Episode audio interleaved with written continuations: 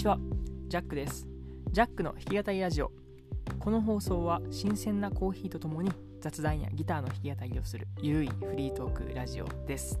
実際に弾き立てのコーヒーを飲みながらおしゃべりしたり、時にはギターを弾きますと、音を楽しむことにフォーカスしたラジオとなっております。皆さん、おはようございます。こんにちはの人は、こんにちは。こんばんはの人は、こんばんはです。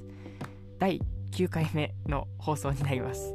お久しぶりでございます。何しとってんってことなんですけども、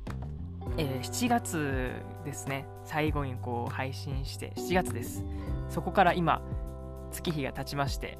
12月となっております。5ヶ月ほどちょっと空いてはいたんですけども、皆さんいかがお過ごしでしょうか。まあ僕もこういろいろ環境は変わりまして、えーそうですね、暇がなかったといえば、ちょ言い訳にはなってしまうんですけども、ちょっとお休みを勝手ながらしておりました。で、またこうやってね、再始動したわけではあるんですけども、なんでまたこれし始めたんやっていうことなんですけども、まあいくつか理由はありまして、まあというのもですね、別にそもそも音声コンテンツ、ポッドキャストが嫌いになってやめた、やめたっていうか、ちょっとこうお休みしてたっていうよりかは、まあ、この5ヶ月間はどちらかというとリスナーとして僕も結構そのいろんなコンテンツを聞いてましてその、まあ、リスナーに徹していた時期だったなっていうふうに今でも感じております。今でもねすごい気に入りのコンテンツはありまして今ではなんだあの歴史系の配信をしています古典ラジオさんという、えーポッドキャストを聞いているんですけどもとても面白くてもう毎日毎日うなずきながら聞いております。そんな感じで、まあ、音声コンテンツっていうのはすごい好きですごい面白いなとはまあ昔からも思ってたんですけども結構リスナーとして、まあ、最近は聞いております。でさらにですねまだ周りでもいろんな友達でもこう音声コンテンツを配信してる人がこう増えてきましてやはりこう音声っていうもののこの可能性であったりとかあと楽しさっていうのを改めてこう実感できたなっていう日々でありました。まあそれもあってまあ久しぶりにちょっとやってみっかっていうことで今撮っております。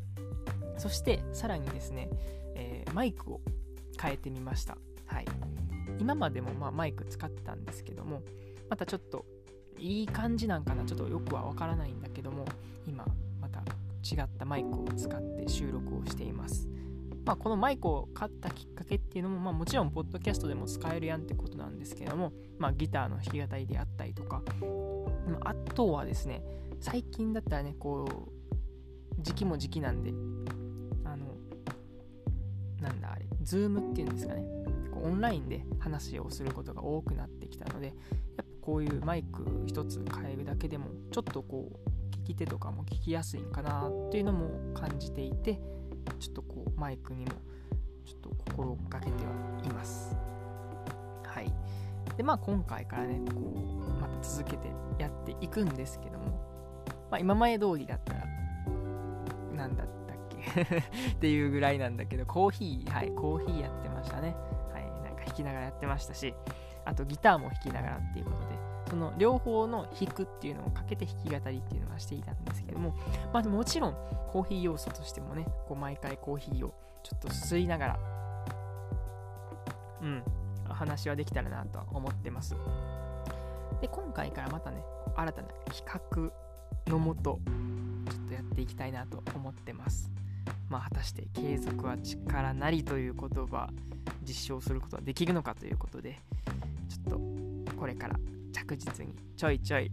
上げていきたいなと思ってますのでどうぞ最後までお付き合いください。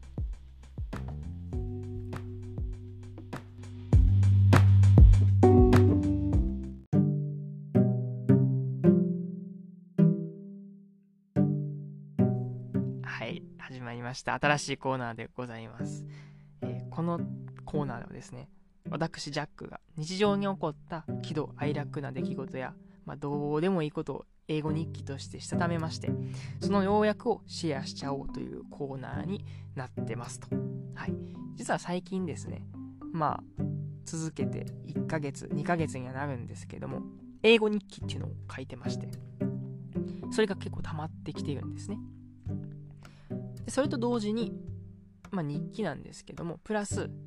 グラレコっていうね、まあ、絵を描くっていうことも含めて、英語日記の絵日記ですね、を今、インスタグラムやツイッターの方でアップさせてもらってます。まあ、せっかくやんで、この音声コンテンツにも紐付けてみようっていうことで始まりました新コーナーです。まあ、ぶっちゃけ僕のエゴですよね。えー、こんな絵日記あったなとかっていうアウトプットの機会を今こうやって作ってるっていうのがメインなので、はい。で、もう一つは、まあ、英語の豆知識みたいなのが、こう聞いてもらったら、ちょっと増えるんじゃないかなっていうことで、今こうやって撮らせてもらってます。で、進め方なんですけど、主に4つありますと。まあ、1つ目は英語日記の要約っていうのをこう音読しますね。僕が英語で要約、要約したやつを音読します。で、2つ目にそれぞれの文の意味っていうのを英語と日本語を交えて、プラスフレーズ、その場で使われた大事やなって自分が思ったね、私ジャックが思ったフレーズっていうのを英語と日本語で、うん、説明しまして、そして、まあ、具体的なエピソード、そもそもどんなことがあったんだ、この日記にはっていうことを、まあ、日本語で、まあ、つらつらトークしていきたいなというふうに思っております。では早速やっていきたいんですけども、記念すべき第1回目の絵日記はですね、10月18日から本格的に指導してますんで、そこの要約になります。I found a new way to study English. This is a game changer for me because I can use modern tools, LINE, Twitter, Siri という要約になってます。はい。何言ってるんかっていうことなんですけども、主に2つの文に分かれてます。ね。I found a new way to study English っていうのが、まあ、英語の勉強の新しい方法ですね。A new way っていう方法なんで。それを見つけましたよっていうふうに言ってます。新しい英語の勉強方法を見つけたでって言ってますね。そして、次の文ですね。This is a game changer for me because I can use modern tools, LINE, Twitter, Siri っていうことで、まず This is っていうのが、まあ、この新しい勉強方法ですね。はゲームチェンジャー。はい。これ新しいフレーズだなって僕は感じたんで、今これメモはしてるんですけども、革命的な、革新的なゲームがチェンジする。その場の状況、ゲームが変わるぐらい革命的、革新的なことなんですね。だからこの新しい英語の勉強方法っていうのはすごい革新的だよと。なぜなら、まあ、I can use modern tools。モダンツールっていうのはね、こう現代的なツール、道具ってことなんですけども、例えば、今我々が使っている SNS ですよね。LINE とか Twitter とか、あと、まあ僕は iPhone 使ってるんで Siri とかも結構便利ですよっていうことが、この要約文に書かれています。まあこの英語の日記、そもそもですね、英語日記を始めるきっかけにもなった、まあ、本、ある一つの本がありまして、これが新井理央さんという方が書かれてます、英語日記ボーイという書籍っていうのを徹底的にパクりまして、TTP ですね。はい。これを今アウトプットしているっていう状態になっています。じゃあそもそも英語日記ボーイって何やねんってことなんですけども、主に2つの言葉が書かれてます。1つ目は、新井理央さんの生い立ちとかキャリアについてが書かれてます。その中で、こう英語をいかにこう効率よく勉強するかもそうですし、先ほど述べたとは思うんですけども、語学学校行くの大変だなと、お金かかるやんとだから。いかにそのお金を低コストにして、かつ効率よい勉強ができるかっていうふうに書かれてました。そして2つ目ですね、は先ほどから言ってます、この日記、英語日記の具体的な方法についてが書かれてます。特にこの書籍の中で面白かったなって思うのが、英語が喋れるっていう定義を明確にしてるんですよね。まあ、よく言うじゃないですか。英語喋れるようになりてーとか、僕はめっちゃ言ってました。はい。言ってましたし、なんか聞いたこともあります。果たしてその英語が喋れるっていう状態ってどういう時なんていうツッコミが入るわけですよ。はい。例えば、まあ、ある学生さんであれば、その学生の中で、まあ、友達と喋る、この会話であったりとか、まあ、先生と喋る会話とかもあるかもしれないですね。っていうような引き出しがあるわけですね。で、他にも、例えば学生さんではなくて、学者さん、はい、こう研究されている方であったりしたら、その方がやてやられている研究テーマについての英語であったりとか、発表するプレゼンの表現であったりとか、まあ、つまるところ、人によって使う英語っていうのはこう変わってくるんですよね。料理が好きな人だったら料理についてとかもしれないし、ギターが好きな人はギターについてかもしれないし、まあ、服が好きな人はっていう感じで、全然この話のね、引き出しっていうのはこう変わってくるわけですよ。なので、そこをどう解決するかっていうと、日記なんですよ。それぞれの自分の日常に起こることっていうのを英語で表現することっていうのが、まさに英語を喋れるための近道なんじゃないかなっていうことで、まあ、最初は英語ではなく、日本語で日記を書いて、その表現を英語に表現し直すと。それを繰り返していくっていうのが、大まかな流れになってます。まあ、詳しくはですね、まあ、書籍のこの英語日記ボーイっていうのを見てもらったら、本当に具体的な方法っていうのが書かれてますので、よかったら興味ある方は見てみてください。という感じですね、記念すべき1回目、ジャック・ダイアリー以上となります。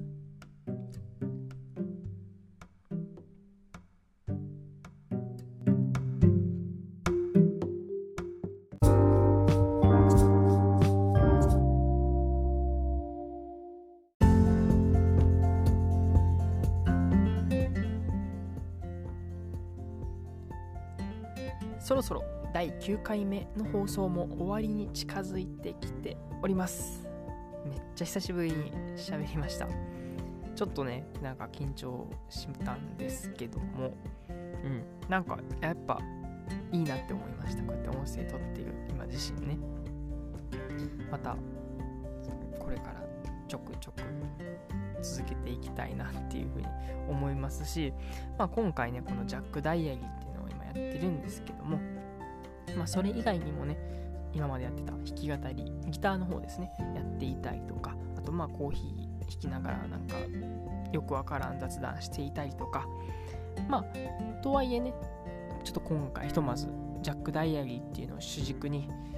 ちょっと今後はこうやって配信できたらなと思っております。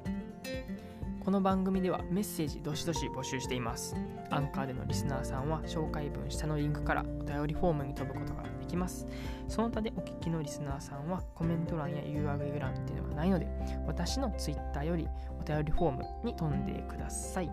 Twitter アカウントは、アットマーク U アンダーバー S アンダーバー J アンダーバーです。全部小文字ですね。アットマーク U アンダーバー S アンダーバー J アンダーバーです。はい、まあメッセージもなんかいろいろお待ちしてますんで、